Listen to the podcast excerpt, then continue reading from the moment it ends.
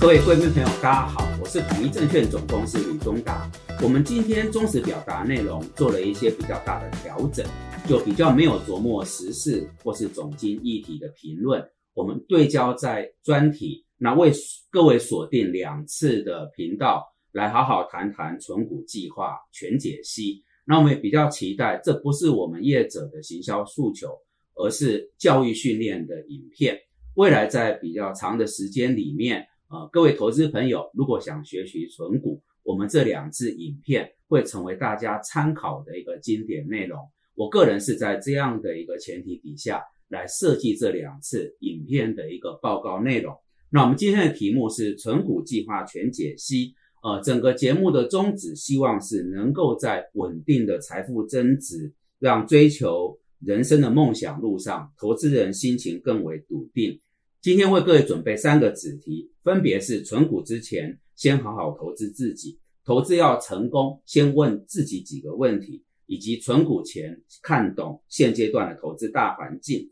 那么下一次的专题，我们锁定几个子题，分别是要当存股族的基本功课，存股到底有哪些迷思？还有各位可能很关心，如果要存股，怎么看台股各种不同类型的产业跟族群？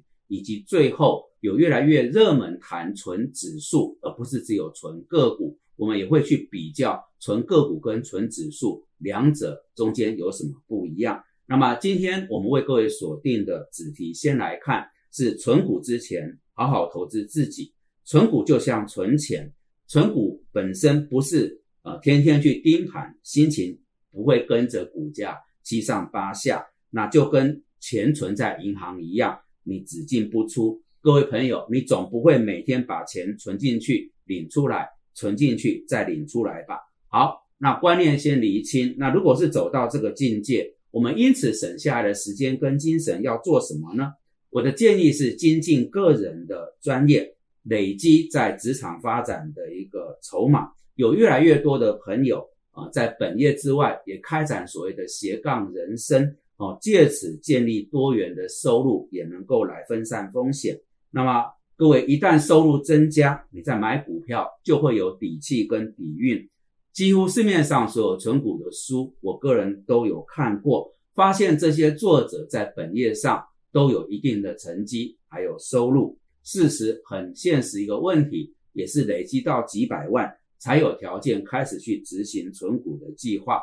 那么，或许有些线上的朋友还没有达到这个境界，那我们就是建议大家先专注在本业，好好的认真，啊，累积在资金上的一个啊条件。那么这么做有几个好处：首先，有效的累积投资的本金，然后股灾一旦来临的时候有坚实的后盾，不至于为了生活去变现，把自己的股票部位卖在低点。另外，超跌你有。条件去加码，甚至获取未来可能的超额报酬，还有很现实一点，在自己的本业上持续的精进，增进视野跟格局，也有助于投资能力的提升。那么去年应该是台股有史以来最长最大的一个多头行情，瞬间因此涌入了不少年轻的股民。根据证交所的统计，去年三月到十二月新开户人数超过五十五万。而其中有四十四趴是二十到三十岁左右的年轻朋友。那年轻朋友进入到股市，我们却发现产生了一个违约交割、小额化跟年轻化的一个迹象。这反映出是什么？有一些投资朋友，呃，手头上的资金不足，就进场买股票，落到啊，即使是小额的这个金额，股款缴不出来就违约了。那么才会建议大家，年轻的朋友，呃，与其把维持这个资金不多的情况投入股市啊，获取有限的报酬，还不如多将自己的这个本业做一些精进累积，让我们的专业技能能够随着时间复利的成长，本业的收入提升之后，就更有条件来做多元完善的资产配置啊。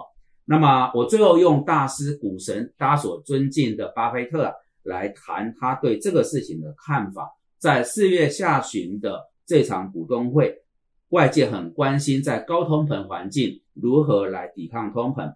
巴菲特三次直言，最好的一个情况就是精进自身的技能。巴菲特说，不论你拥有的是什么技能，它都不会被通膨拿走。那么，技能跟通货最大的不同是，技能不会因为通膨而减损其价值，而通货会因为通膨而减少货币购买力。因此，无论金钱的价值如何变化，只要你的专业有与时俱进，啊，符合市场的生态需求，你就能够交换到相对应的一个金钱。啊，这一段的小结就是，各位要在金融市场投资获利，开始执行存股计划，一定要先投资自己。接着进入到第二个子题。就是投资要成功，要先问自己几个问题。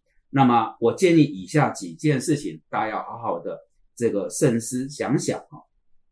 首先，对于研究国内外的总体经济形势、产业的脉动跟公司的营运，到底我们有没有兴趣？那么，谈一点个人经验。今年是我在证券金融业服务第三十一年，这么长的时间里面，见过不少的客户跟学员的个案。我发现一个心得：如果投资朋友只想赚钱，不一定赚得到钱。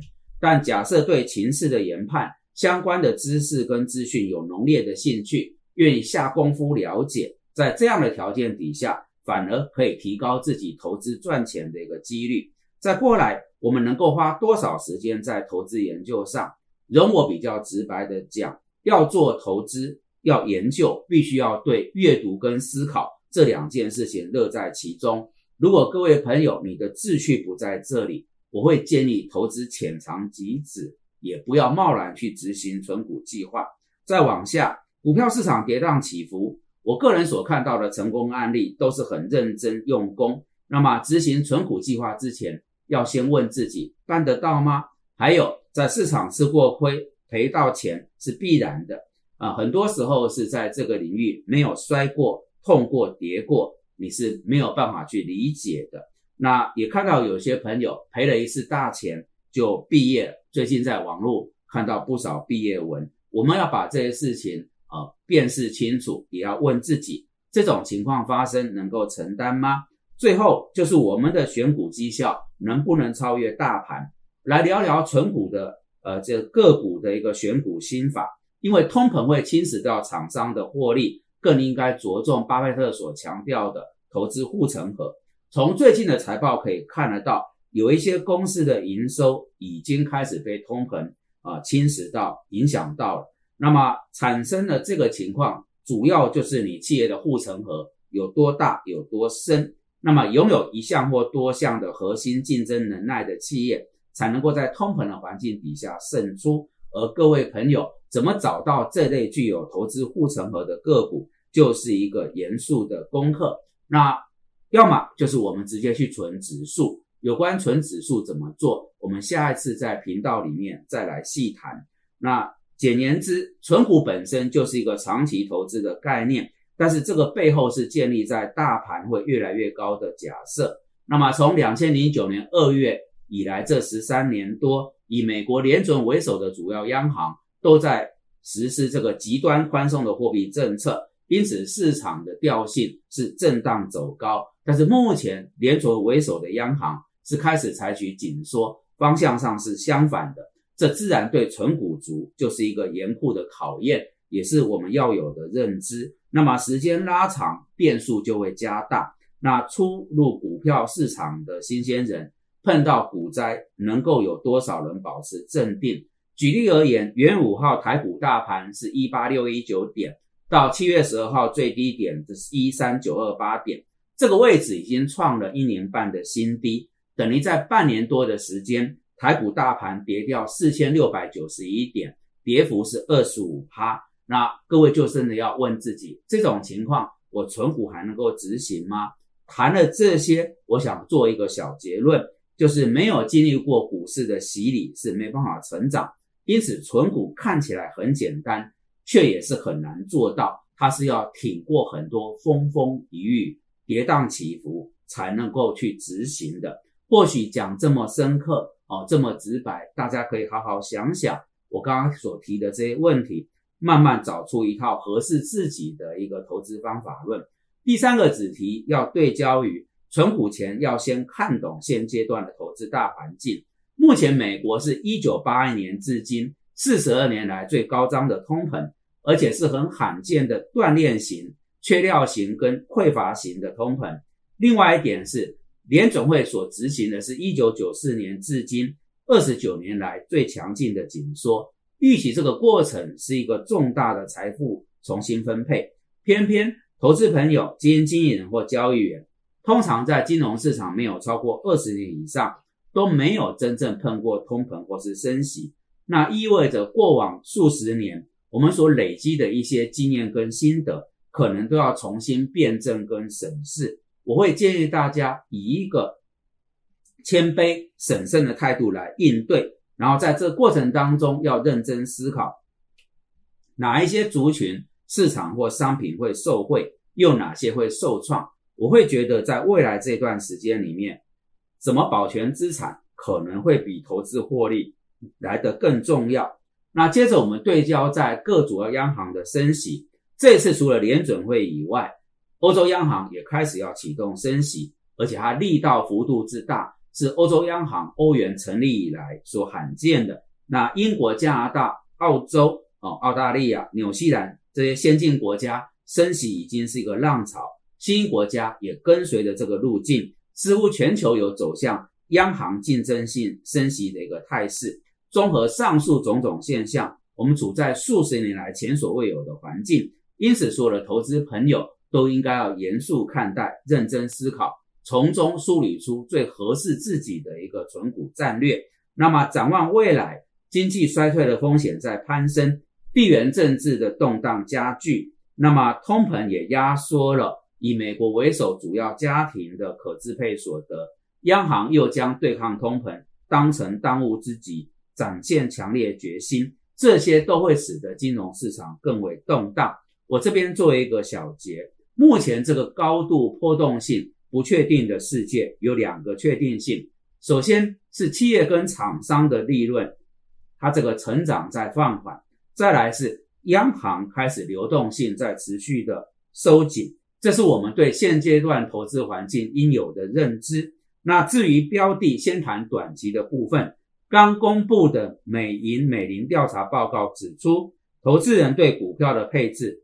降到两千零八年九月雷曼次贷风暴以来的最低水准，而现金比例则攀升到两千零一年九一事件以来的最高。经纪人目前采取防御性的配置，加码公用事业、民生消费跟健康医疗，这个比例是二零二零年疫情爆发以来的一个最高。那么停滞性通膨开始沸沸扬扬，成为大家讨论的一个焦点。那我们希望它不会出现，但是未来如果真的出现，根据历史上的统计，从一九六零到二零二零年这六十年，我们得知在停滞通膨里面，股票市场表现最好的族群是医疗保健，再过来是能源、消费服务业，最后是房地产跟金融。至于在停滞通膨期间表现比较差的，则是科技资讯。电子类股以及工业类股。好，以上是有关于投资的大环境。那我为各位准备的专题内容到这边。下一次频道当中要来讨论当存股族的基本功课，存股有哪一些迷思？那么如果要存股，在台股目前的环境底下，有哪些主要的类股跟族群可以考虑？以及啊，怎么存个股或者存指数？那么两者有什么不一样？那么为什么慢慢纯指数会取代纯个股而成为一个热门的浪潮？这是我们下一次为各位所准备的一个专题的内容啊，精彩可及，欢迎锁定频道。再来继续，我们有一些交流跟讨论。我们今天的报告到这边，如果大家觉得我们所准备的内容不错，有助于未来的判断跟计划的执行，敬请帮忙按赞、订阅、分享跟开启小铃铛。感谢各位的参与。